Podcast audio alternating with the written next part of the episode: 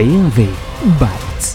Sziasztok! Ez itt a BMW Bytes, azaz a BMW falatok június 14-i adása. Harapjunk is bele!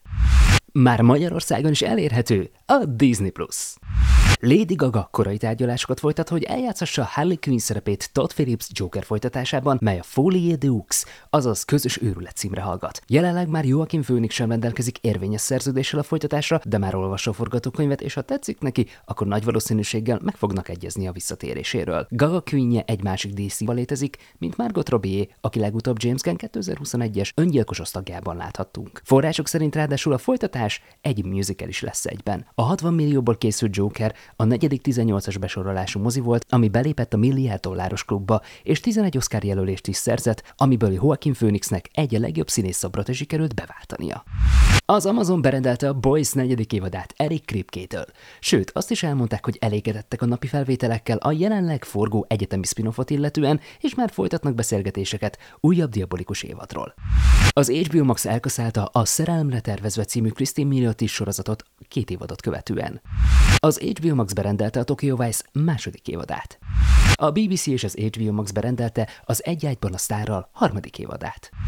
A Viacom 18 streamingje csapat le az indiai Cricket Premier Liga közvetítési jogaira a következő öt évre potom 2,6 milliárd dollárért. Indiában a Disneyhez tartozó Staron lesz majd látható hagyományos tévékészüléken a liga mindössze 3 milliárdért. Korábban ők rendelkeztek a streaming jogokkal is a Hotstar-on keresztül, ami nagyban hozzájárult ahhoz, hogy a Disney Plus legyen India legnépszerűbb streaming szolgáltatása. Ezúttal úgy ítélték meg, hogy az ár egyszerűen túl magas érte, amit a liga kért, főleg mivel 2017-ben kevesebbért szerezték meg a streaming és tévés jogokat. A streaming és hagyományos tévés közvetítés így 5,6 milliárd dollárért kelt el a 410 meccses szezonra.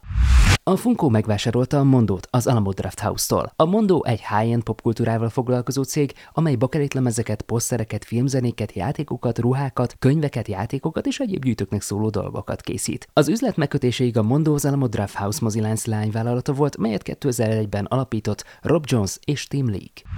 A Hallmark zöld utat adott a Ride-nak, mely egy rodeós dinasztiáról szóló drámasorozat lesz. A 2023-ban érkező produkció egy multigenerációs család története lesz, akik megpróbálják megtartani a farmjukat. A forgatás nyáron kezdődik Calgaryben. A Neve Campbell mentes sikolyhat New Yorkban játszódik majd, és Montrealban forgatják idén. Glass Onion lesz a Törbejtve második részének címe, mely a Netflixnek készül, és a mozikban is látható lesz. Justin Lee rendezheti a népszerű manga a One Punch Man adaptációját a Sony-nak. A One Punch Man 2009-ben indult webképregényként, és egy Saitama nevű szuperhős áll a középpontjában, akit bárki képes legyőzni egyetlen ütéssel.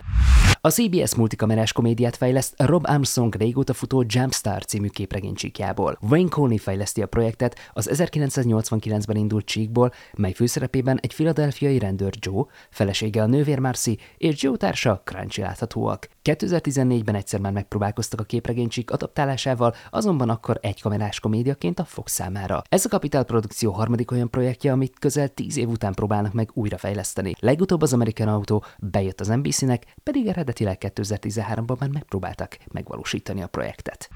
Matchet Brooks, a Supergirl Jimmy Olsen csatlakozott állandó szereplőként az esküdtelenségek 22. évadához, miután Anthony Anderson nem hosszabbította meg egy éves szerződését.